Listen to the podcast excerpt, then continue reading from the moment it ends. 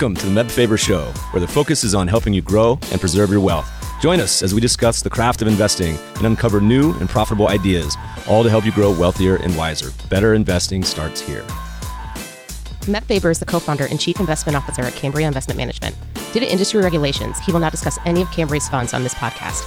All opinions expressed by podcast participants are solely their own opinions and do not reflect the opinion of Cambria Investment Management or its affiliates. For more information, visit CambriaInvestments.com. Hey, podcast listeners, another awesome and timely show for you today. Our guest is co founder and CEO of Plush Care, a startup offering personalized, high quality healthcare from top U.S. medical doctors from the ease of a smartphone. In today's episode, we're getting into a hot topic in this pandemic environment telehealth. We start by hearing the origin story behind Plush Care and the agony and ecstasy of being a startup entrepreneur. Our guest shares his personal experience of receiving fully digital support and medical care from a friend who was a Stanford doc, and the realization that only 1% of Americans can afford the price tag of a concierge doctor, and pursuing the opportunity to democratize the model, making it widely available to all. We walk through the experience PlushCare provides patients and physicians, and the emphasis on investing a lot on the physician side of the business. We cover the experience of navigating COVID as a telehealth provider and the need to increase physician capacity 4x. We get into the state of the industry and our guest thoughts about this being the future of patient physician relationships and the vision for the company going forward. Also, if you check out plushcare.com, you can see that they offer free COVID antibody testing. This episode is sponsored by our friends at YCharts. A typical day in the life of a financial advisor calls for back to back client meetings, juggling portfolio management, and the consistent desire to improve client relationships. YChart's report and proposal tools could be the missing piece to help you effectively handle these time consuming tasks. Now more than ever, clients want to hear from their advisors, and with user friendly templates at your disposal, generating impactful client reports can be easily integrated into your everyday routine, helping you free up time and focus on what matters most enhancing client interactions and growing AUM. Need to make a clear head to head comparison between a client's existing portfolio and your proposed one? Want a seamless way to educate your client and present market trends with minimal effort? Join thousands of users who rely on YCharts to easily answer those questions and much more by leveraging personalized proposal reports to truly showcase your value add. Click the link in the show notes to learn what others are saying about YChart's comprehensive suite of reporting and proposal generation tools. Get 20% off your initial YCharts professional subscription when you start your free YCharts trial. Click the link in the show notes or tell them Meb sent you for new customers only. Please enjoy this episode with PlushCare's Ryan McQuaid. Ryan, welcome to the show. Thanks, Meb. Fantastic to be on. I see you have your coronavirus beard, as do I. Everyone seems to be going one of two ways. They either just grow everything out or they capitulate like I did and shaved my head and grew out a beard. So, where are you quarantining in place at? I am quarantining in San Francisco in the marina with my wife, two kids, and two dogs. So hopefully none of them are making noise in the background. Goodness. I've spent a lot of time in that part of the world. I lived in San Francisco and Tahoe in the early 2000s. So my jogging route was right down by Crissy Field on out to the bridge and back. Love that city. Used to get up a lot. Haven't been down there in a quite a while but LA is not so bad either. Okay, we're going to talk about a lot of fun stuff today, all things telemedicine. I've been following you guys since at least, I think, 2015, 2016, but I actually don't know your origin story. So let's rewind a little bit. You're originally a Cal guy? Yep, I grew up here in the Bay Area, went to high school in San Francisco, and then went over to Berkeley for college and was on the crew team there. Walked on the football team my freshman year, and I had several concussions prior to that. Got another two concussions, and that was it. That were the end of my sports days. I had a buddy who did grad school at Cal, and I have some fond memories of trying to play frisbee golf on their course right along the water there and remember going full 10 cup and losing probably, I don't know, like five, six, seven frisbees on one hole over the water. And there was some young, enterprising guy that just sat there all day, six pack of beer, selling frisbees for like 10 bucks each. And so learned a lot of lessons there. Okay, you came out of Cal, decided football, career in the NFL is not for you. What next? When my athletic days ended, I got into day trading, which looking back, it was essentially gambling. this was in the days of, I think, around 2006. Uh, I got a bouncer job at a bar there called Kips, started making some money, and opened up an E Trade account and learned about margin trading. So, again, this was 2006 when you could declare whatever you wanted your income to be. Thus, I did so. Also, went down to the bank and pulled out a loan to trade on that as well. And I can't say it was the skill. I think the market generally was going up, and I did incredibly well. Took those funds. I got kind of boring waking up at the same time every morning looking at computers and decided to roll that into a motor scooter business. We saw as a, as a student athlete, everybody had a scooter and gas prices were rising. There were imports coming in from China. So these were scooters similar to like a Vespa scooter. And what we identified was you had very cheap, low quality Chinese scooters coming into the US market on one end. And on the other end, you had Vespas, which were like the Ferrari of scooters. And so my co founder and I, we said, let's go to China and get an exclusive relationship with a factory, tell them to use stainless steel screws and stuff that doesn't just break apart. And that's what we did. We started importing them. It was an incredible time as far as the power sports industry goes. And unfortunately, we ran into the recession in 2008. Power sports industry got crushed. We decided to liquidate the business, and that's when I moved on to AT&T into a management training program. Had multiple roles. The first role was actually being responsible for the network from San Jose down to Big Sur and it was a union environment. I was 21, 22 years old, managing people that were over twice my age and didn't like a youngster coming in telling them what to do. So it was an absolutely incredible experience. I still remember vividly in our Monterey location, I got into a little bit of a tussle with one of the employees, and it just opened up my eyes of management in a very fast way. From there, I got more into the business kind of internal strategy side of AT&T. Took a job focused on digital health, uh, so strategy and BD for digital health. That's where I got a keen understanding of the healthcare ecosystem, both from a B2C perspective and also a B2B perspective. And during that experience, I actually had an illness myself that got to the point where I would get up in the morning and I literally would have to crawl to the kitchen. I would be in so much pain. And a friend of mine, he was a Stanford physician, said, Hey, dude, you're in your mid to late 20s. This isn't normal. you need to get this handled. And so I, like 50% of Americans, I didn't have a primary care provider, so I didn't know where to go. And he took on that relationship in a digital capacity. So he ordered me a diagnostic test, ordered me imaging, had some suspicion about what might have been going on with me, but referred me into a specialist to confirm. And it ended up being I had an autoimmune disease that I could get on Humira. It's a drug manufactured by AbbVie. I'm sure everybody's seen commercials for it. And within three weeks, my life was back to normal. It was absolutely incredible. And so throughout that experience, what we identified was 1% or less of Americans are fortunate enough to pay $10,000 a year for a concierge doctor. And another, probably similar percent, are fortunate enough to have a friend or family member that's an amazing physician who's gone to Harvard, Stanford, Yale, etc.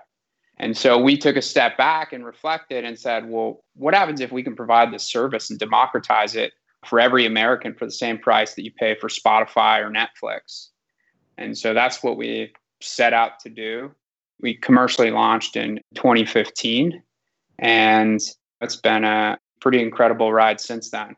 We're going to dive deep into that. I was smiling as you were making some of these revelations, and it was funny because I was like, You're only slightly too early. The day trading has now returned with Stool Presidente, Barstool trading the markets, largely because there's no sports going on.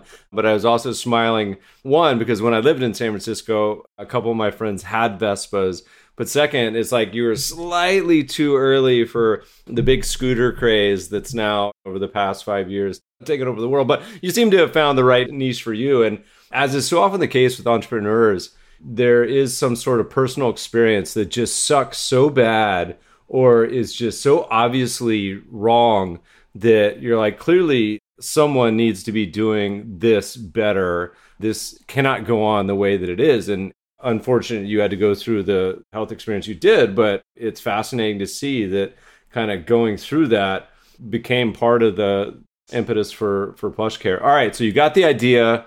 What next? So when we had the idea, I went to a guy I knew. I told him I was leaving AT&T. He was a CEO of a marketing agency. And he said, "Hey, whatever you're working on, I want to be the first check." And so that was the first check to get started. We did it in an incredibly bootstrapped way. I coded together a WordPress site mixed in with web services so people can have their first interaction. And my co founder was a physician. And so he was the one seeing patients. I was customer support. So it was completely bootstrapped. We were revenue generating from day one. And I think, given that bootstrap nature, from day one, we've been so obsessed about providing patients what we consider a wow experience. So, not a good experience, but going above and beyond in any possible way. So, we can ensure that they remember us as people treating them not as a number, but again, going along the lines of a concierge provider, but for an affordable price. Walk me through that experience because let's say someone today is listening to this and they go to the website, download the app. How does it work? Give me kind of the patient side, and then we can dive into the back end doctor side too. We've made it super simple. So you can either go to the website, download the app, you pick a primary care provider that you're going to have a relationship with. So you can see, you can pick it based on gender, where they've done their training, where they have the most experience, and you would pick an appointment with that individual. You then are able to put in your insurance information. So we do a real time insurance check of what your copay is. It would be the same primary care office visit copay that you go into the doctor in person, which is a pretty big innovation itself. You go into the doctor today, you don't know what you're going to pay until you get a bill 90 days later in the mail. So we tell you what you're going to pay. And then at the time of your appointment, your cell phone rings like a FaceTime call, and you have a chat with the doctor all of our physicians are trained at the top 50 US medical schools and on average have 15 years of experience. So, again, really want to provide an amazing experience to patients. And you tell them what's going on. So, visit reasons are episodic urgent care visit reasons, or they could be preventative. So, I want to make sure I'm not pre diabetic or want to take a proactive approach to my health. Or they could be for chronic conditions. So, if you have diabetes or hypertension, our physicians can manage your ongoing health just like a regular in person primary care provider would. And then that doctor is assigned to you on an ongoing basis. You can message them in our app along with the medical assistants or nurses that are part of your care team. And again, it's super easy.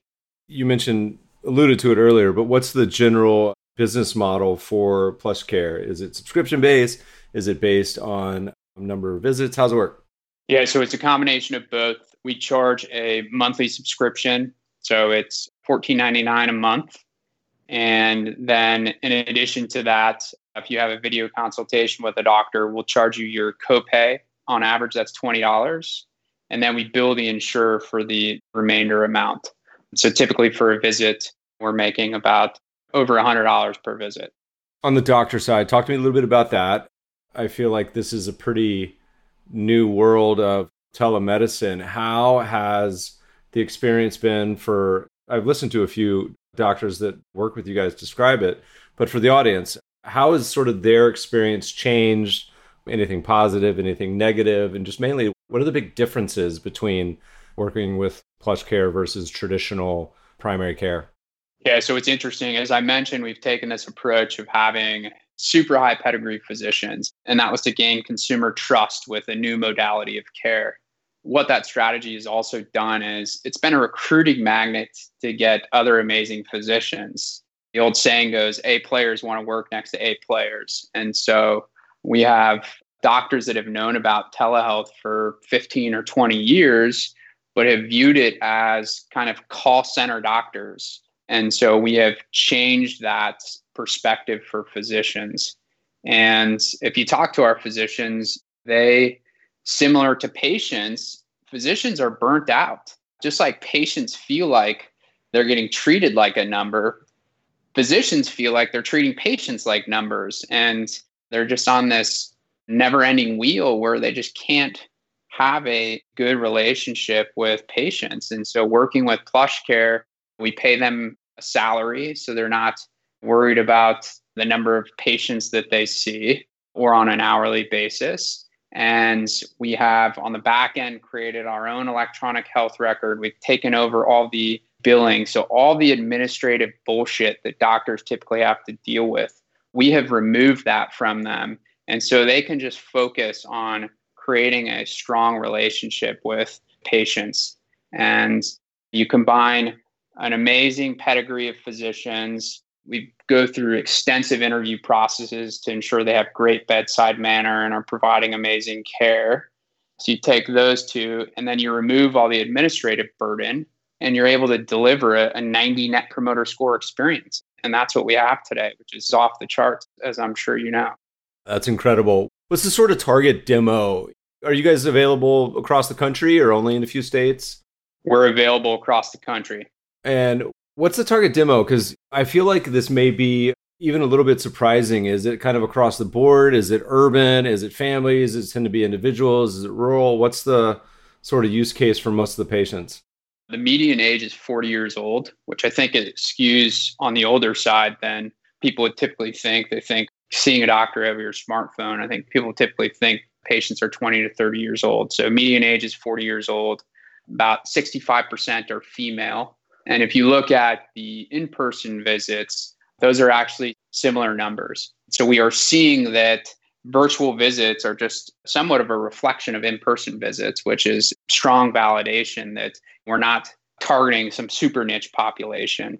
And as far as where people live, there's a value proposition. If you're in San Francisco and you don't want to drive to park and find parking, pay $30 for parking, and then sit in the doctor's office where it's filled with germs. You're going to be wasting time getting there. You're going to be wasting time sitting in the office. So there's a fantastic value proposition in an urban environment. Go to the opposite side of the spectrum in a rural environment, there just isn't a doctor's office. So we are seeing similar penetration no matter whether somebody lives in a rural area, suburban area, or an urban area. It's funny because some of these businesses, and we talk a lot about in this podcast about sort of this concept of frustration arbitrage, where experience is so bad, not necessarily when you were going through it, but upon reflection, and you hit upon a few things. One, going to the doctor's office. And last thing you want to do is when you have some weird rash or wart on your face or you're sick, that you're going to run into a bunch of people you know. One, so there's like a stigma and a shame about going. Two, you end up getting sick half the time from going. You end up waiting like an hour. They call you when they feel like it. The doctor's rush hasn't prepared. I mean, there's so many things wrong with that experience that having gone through sort of a telehealth before you look at it, you're like, oh, okay, so why would I ever do that again? It's like calling an Uber versus standing outside and waving your arm for a taxi. It's like, why would you ever go back to doing that? And it seems like such a fundamental shift. Tell me about kind of as you guys built this, and it's been fun to watch the journey over the past five years. What was sort of the early days vision of what the company looks like versus, and we'll get to 2020 in a minute. Let's stick with, say, 2019. What was the kind of progression of what you guys building out the tech and developing sort of the offering over the years? What has been sort of the main, any pivots or differences where you're like, oh man, we fully thought this was going to be a good idea. It was terrible. So we started doing more of this. This surprised us. Any general, just kind of overview thoughts? Yeah, so we've spent the last several years really, number one, building out the tech, as you mentioned, so the patient facing experience, but even a larger investment is on the physician side. Building your own electronic health record is no easy undertaking. There are companies that that is their entire company is it's focused on building an electronic health record. So that was a big undertaking, but we felt again we needed to empower the physicians to be able to provide them an amazing experience so they were happy and thus patients were happy. The second one was getting a license to practice medicine in all 50 states, which isn't simple. And some of the things I'm describing, if you look at why Amazon acquired PillPack, it was to speed up their strategy because healthcare takes time. It's not like you're creating a business to sell purses online where you can open up a store and be dumping money in the product and marketing within two months. So the medical licenses took a long time. And then third, it was getting contracted with insurance plans, which is not easy. That's why doctors don't open up their own doctor's offices anymore, is because all this stuff is extremely time consuming. Getting contracted with health plans in some instances, it's compared to working with the DMV, except there's nowhere to show up and complain to. So that's healthcare. And I think we knew it was going to take time. I think something that was eye opening was it probably took even longer than we expected to take. But we have been super disciplined from a financial perspective and realistic expectations. We knew that there was going to be some type of inflection point in the market. If you look at virtual visits last year, they were only 1% to 2% of all of addressable visits. And so, did we know it was going to be a once in every 100 year flu pandemic that was going to be the tailwind? No, we had no idea. But we knew that there was going to be some type of inflection in the market. And so, that's what we have been waiting pretty patiently for. And now we're in a pretty incredible spot. Now that we're on that topic, let's go ahead and talk about it. 2019 rolled around, the new decade is upon us, and the pandemic hit. For me, it was right after I got back from a ski trip and have been going slightly insane ever since. So, like most of us, they opened the beaches in LA, so I'm a little bit more back to normal. But talk to me a little bit about what this year has been like. I imagine for many, first six months of this year feels like an entire decade already, but you not only have a company, but also children and animals. So let's hear about what this has been like for Plush Care we had a pretty busy flu season. I think this year, I want to say like 40 to 50 million people got the flu. So super busy flu season. And then at the tail end of that in March, we had COVID hit. And so we were expecting flu season, we see a spike, and we're expecting to have that start teetering off a little bit, or at least the seasonality of it. Obviously, we're a fast growing tech company, so we're constantly growing. But instead, from first or second week of March to the last week of March, we had to increase our physician capacity, I think 4x. Wow. So, I mean, we were busting our ass to get doctors on board, getting customer support folks to, again, be able to continue providing this 90 net promoter score experience. And super proud of the team. We were able to continue providing that amazing experience in addition to the financing, which you mentioned, my co founder and I both had babies a week apart. Oh, God. it's been quite the crazy last three months, but definitely exciting. I've enjoyed following the updates for you guys over the years. Were you essentially self funded for majority of this period? You raised an early seed round and then just now, congratulations, a $22 million, $23 million Series A? 23 million in financing. This was our Series B. I mean, you could have previously called the other one a large seed round, but whatever you want to call it, we had raised about $8 million of capital previously, and then $23 million of money, which we recently announced. Congrats. Can you tell us a little bit about the experience for those listeners about raising capital while running a business and during a pandemic? Was this an enjoyable process, a difficult process, both? So we actually had, I can go back to the first time around. Prior to our Series A, it was challenging. We had raised money from individuals and we got to a point, I think we had raised several hundred thousand dollars. And there was a point where I remember pitching VC firms. We had less than 30 days of cash left. And so quickly, our financing plan, I told my co founder, I said, dude, there's no freaking way that we're going to raise money from a VC. We don't have enough time.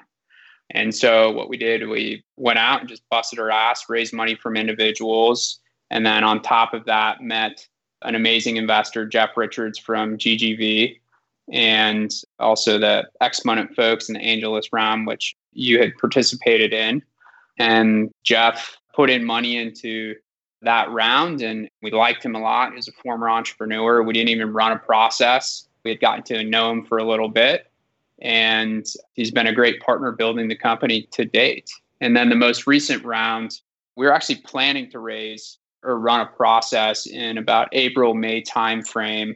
And kind of similar situation, we met the folks at Transformation who are incredible healthcare investors. Two come from Sequoia leading healthcare investing there, and then one comes from Bain Capital leading healthcare investing there as well. And we met them at the beginning of the year. They said, What do you guys think about us jumping the process? And we both mutually were excited to do so. And it actually, we didn't even get into running the process this year. So people have asked, Oh, how did you raise the round during the pandemic? Fortunately, it was already, the, the details were getting worked out by that point. That's great because you, you get to hear both sides of it the early agony of the startup phase, almost out of cash in the bank, and of course, the product market fit and the time where things are running smooth. Talk to me a little bit about the state of the industry. I know there's a couple other players out there. I think there's one large public company, but still, you mentioned it's pretty early days in the infancy in general, maybe 1% penetration. What is the sort of state of telemedicine look like today with sort of the adoption and competitors as well as an eye towards the future? Yeah, I mean, I think we're in the super early days. As I mentioned last year, penetration was 1% to 2% of the total addressable market. So I would say we're in the American online days of the internet. Uh, what do you mean? Someone was saying they still make like $500 million from subscription revenues, still how I think people that have forgotten or have died or don't even know they have it. I would say the industry, I think the pandemic speeds the adoption curve up probably three to four years. And I think there's going to be multiple types of players. You have hospitals and health systems that want to be able to provide virtual care. And so people like American Well are powering their ability to do that. Same with Epic, integrating telehealth into their EMR. So more of a feature the approach we've taken is we've said, hey, the One Medical has been super successful. They got started in 2006. Back then, having a kind of fancy health spa like brick and mortar clinic was innovative where you could book online. Our hypothesis was that, yeah, that was innovated in 2006, but the future is really all those services being able to provide virtual. And again, it's that continuity of care where you're still building a relationship with your physician, even though it's in a virtual environment.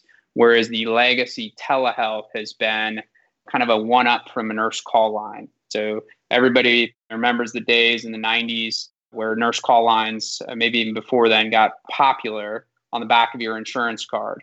Well, traditional telehealth has been just reach a doctor when you call that call center. And we really think the future is going to be establishing an intimate relationship with a physician virtually and bringing that relationship back that people experienced back in the day when a doctor would show up to your home and being able to provide every American that experience. And so I think there's going to be people that focus in multiple areas of telehealth to date. Again, it's been the market in its infancy. And so everybody lumps every company into telehealth, but we're going to start to see multiple categories within the telehealth category. And so our focus is creating the most amazing member based primary care experience out there. I was listening to a conversation with one of your doctors years ago, and I'm smiling because at the time I think you were only open in like five states. And she was like, You know, it's interesting because people would assume the experience would be less intimate. She's like, but I got to see you in your home. Like your kids walk by, your dogs are there. I got to see what's going on in your home. And a lot of people are more comfortable. The sterile sort of environment of a doctor's office, and again, with a bunch of people around, it's a different feeling than being in your house. And for the listeners, if you haven't been through it, go to plushcare.com, check it out, sign up, at least try it, see what it feels like. And I'd be hard pressed to know if there's anyone that goes back. You guys have a big splash on your website that's talking about coronavirus testing. You want to talk to the listeners about that? If they want to figure out, like most of us, if they had it or not, they got it. What's y'all's approach? Yeah, so what we've noticed actually during this time, a lot of people think that coronavirus visits would be a huge percent of our total visits. And what we're experiencing is that's actually not the case. People are coming to us for kind of traditional primary care visit reasons. That said, we do have coronavirus antibody testing along with coronavirus PCR testing to see if you actually have it. And we can send you in for, we don't do the testing ourselves, but we have a network of partners that will send you in for testing for. And so we've done thousands of tests. And we've to date, I've seen most people for the antibody testing test. I think it's sub 10% are testing positive for having had coronavirus. And it seems like we're seeing spikes here again. So I think time will tell where things go in the future. But from our perspective, nothing's changed. Here in San Francisco, we were actually way ahead and stuff shutting down. And so our thesis was it could only get worse. Everybody was in their home when this started. And now people are going out and there's no vaccine there's no great treatment for it. And so if we open things up, it's bound to get worse. So we're hopeful that people are obviously working on vaccines and other solutions and are trying to do our part to keep people healthy. We're recording this late June, listeners. so if the world's fallen into a deep, dark pit by the time this publishes around the 4th of July, just give you a little context. My original quarantine plan was to go quarantine in Mammoth, but they shut down all the mountains. I was an early quarantiner, first week of March, but that was quickly squashed. But we're heading to the mountains this summer, so we'll hide out in the mountains of Colorado, which is where my crew is. All right, so you just raised this big chunk of cash. What are you guys going to spend it on? Looking forward to the 2020s. What's sort of the vision? What's the goal for kind of the next one, three, five years? I mentioned the kind of foundation we've laid, how we've been super disciplined financially. The exciting thing for us was we actually didn't need this capital from a runway perspective. We had built a business that was self sustainable. And so for us, this was really to put our foot on the gas and take advantage of this infrastructure and platform and foundation that we've laid and make PlushCare into a household name that everybody knows and the most loved and trusted primary care provider in the US. And so if you think of timing of people thinking about their health, that's another factor in play. And we want to make sure that we are top of mind when people are thinking of their health. So investing a significant amount into marketing, into product to continue improving the product to make it better, into people so, our customer support staff, our physicians, just getting the infrastructure of the company set to go from hundreds of thousands of users to millions of users, which I have to pinch myself. I still remember the days when I mentioned it was just me putting together the website, answering calls, and James, my co founder, speaking to patients. Like we would go to lunch and celebrate somebody booking a visit. And here we are, hundreds of thousands of visits later, going to millions. It's pretty incredible. I remember the financials and the forecast that we were giving people had us getting to this, but we kept looking at each other saying, How the fuck are we going to do that? Like, we can't even imagine what that looks like. We put that on the deck, but we never really thought that was going to happen. I imagine you plan on largely sitting to your knitting. This is such a massive opportunity, simply blocking and tackling and growing seems to be the most obvious. And by the way, is the main channel like you got your word of mouth, but then is it mostly digital marketing of getting people to funnel to try it kind of out for the first time? Is that the main? And then is it through Instagram? Do you guys do it through Facebook, Google Ads? What's your kind of main channels? As I mentioned, providing a good experience doesn't really get people talking about you. You have to provide a wow experience. And so if you look at PlushCare reviews, people literally write in the reviews, wow, that was the most amazing physician experience I've ever had. So 30% of users are coming from word of mouth acquisition, and that continues to go up. And then other channels are digital to date. So organic search, paid search, Facebook, Instagram. We brought on a chief marketing officer last year that completely de- redid all of our branding and is going to move us higher up the funnel into more traditional marketing mediums. So you'll be seeing TV advertising from us, podcast, direct mail, etc. So we'll be significantly amping up the amount of marketing spend, which is pretty exciting.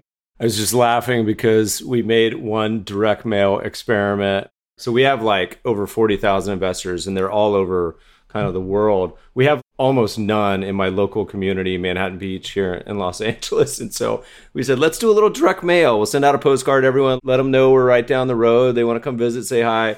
And we must have sent out, I don't even know, 10,000 postcards. We got one email or call that said, don't ever email me, call me anything again. And one that returned it in a manila envelope and it's like, don't ever mail me again. That was it. that was our only experience. But people it's highly successful. Otherwise, they wouldn't be doing it. We clearly takeaways don't put Meb's face on the postcard. we should have A B tested some more. As far as the main business, you guys have such a massive opportunity of probably 100x from where you are now just in your business. Are there any other kind of alternative business lines that you guys think about or marinate about, whether it be you may already do this partnering with corporations expanding i don't know the state of telemedicine internationally. Any other things you guys kick around? We have and of course the people using our service are employees of major corporations. And so we do have the benefit teams now reaching out to us saying hey how can we more closely partner with plushcare to get the rest of our employees that might not know about plushcare access to the service? So that's definitely an opportunity. And you've seen One Medical do something similar, create amazing consumer experience, and then go work with companies to expand that and create more awareness.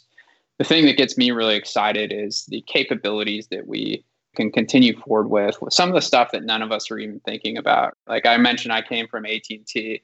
Not many years ago, the engineers at AT&T said there's no freaking way we're going to send TV through copper wires. And look where we are. You get streaming TV through copper wires. And so, as I think of the capabilities that we can have, and we're already starting to see some of those, we've partnered with Fitbit, which is public, but you take wearables and the data that our physicians can get from these wearable sensors is incredible. Can we start detecting people have the coronavirus before they're even showing any symptoms or other illnesses, whether it's episodic stuff like that or chronic issues and prevent them. So if you're pre-diabetic, can we identify that, adjust your lifestyle, or if that doesn't work, get you on the proper medication to make sure you don't convert into a diabetic. If you look at what a company called Cologuard is doing, you can now get a colonoscopy in your home.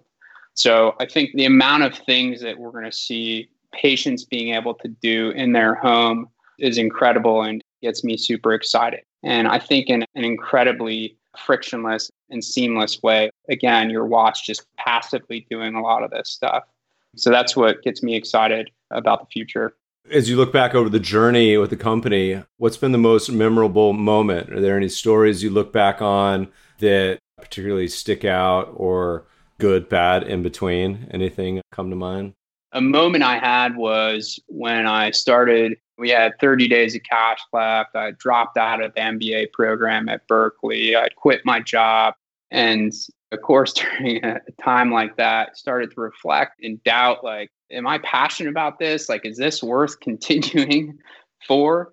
And it felt bad because here I thought I was pitching investors how great of an idea this was. And I thought to myself and said, when I'm busting my ass training for sports, many times my mind is telling me, give up.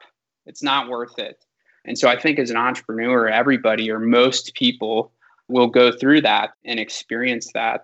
And I think for me, it was very peaceful to have that sports analogy where that's how your mind's programmed. When things get tough, your mind is going to tell you to give up, but it doesn't mean it's the right thing.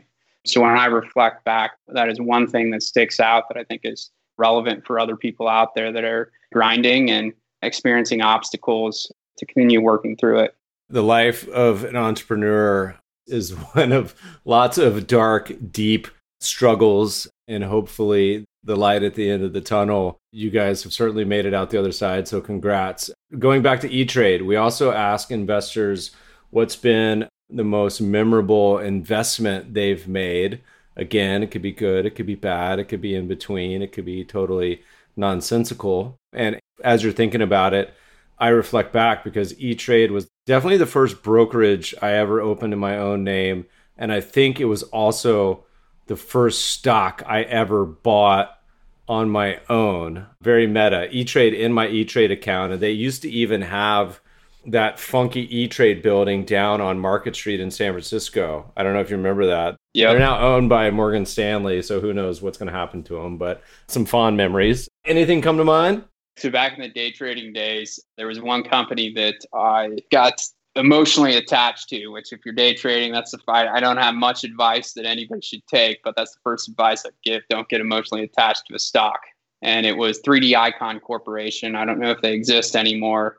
Again, it was essentially gambling. These were quote unquote penny stocks. I bought it at 15 cents and rode it all the way up to three bucks. And and did you sell it at least? I didn't sell as much of it as I should have, but essentially they were trying to create hologram technology. And again, it goes to show do your due diligence, don't get attached to a company unless it's a company you're building yourself and you know all the ins and outs. I mean, look at the irony. Pretty sure PlushCare pretty soon going to be doing hologram meetings. You can just pull up your iPhone hologram and chat with your doctor, and they could examine you virtually. It's all coming full circle. It is. Ryan, this has been a lot of fun. It's rewarding to see both your journey, but also kind of how the future is already here. Where do people go? They want to find out more what you guys are doing. They want to sign up to book an appointment. What's the best place? Yeah, you just go to plushcare.com or download our app on iTunes or the Google Play Store. And super simple to sign up and have an appointment. Ryan, thanks so much for joining us today. Appreciate it, Meb. Have a good one. Podcast listeners will post show notes to today's conversation at mebfaber.com forward slash podcast. If you love the show, if you hate it, shoot us feedback at the mebfabershow.com. We love to read the reviews. Please review us on iTunes and subscribe to the show anywhere good podcasts are found. My current favorite is Breaker. Thanks for listening, friends, and good investing.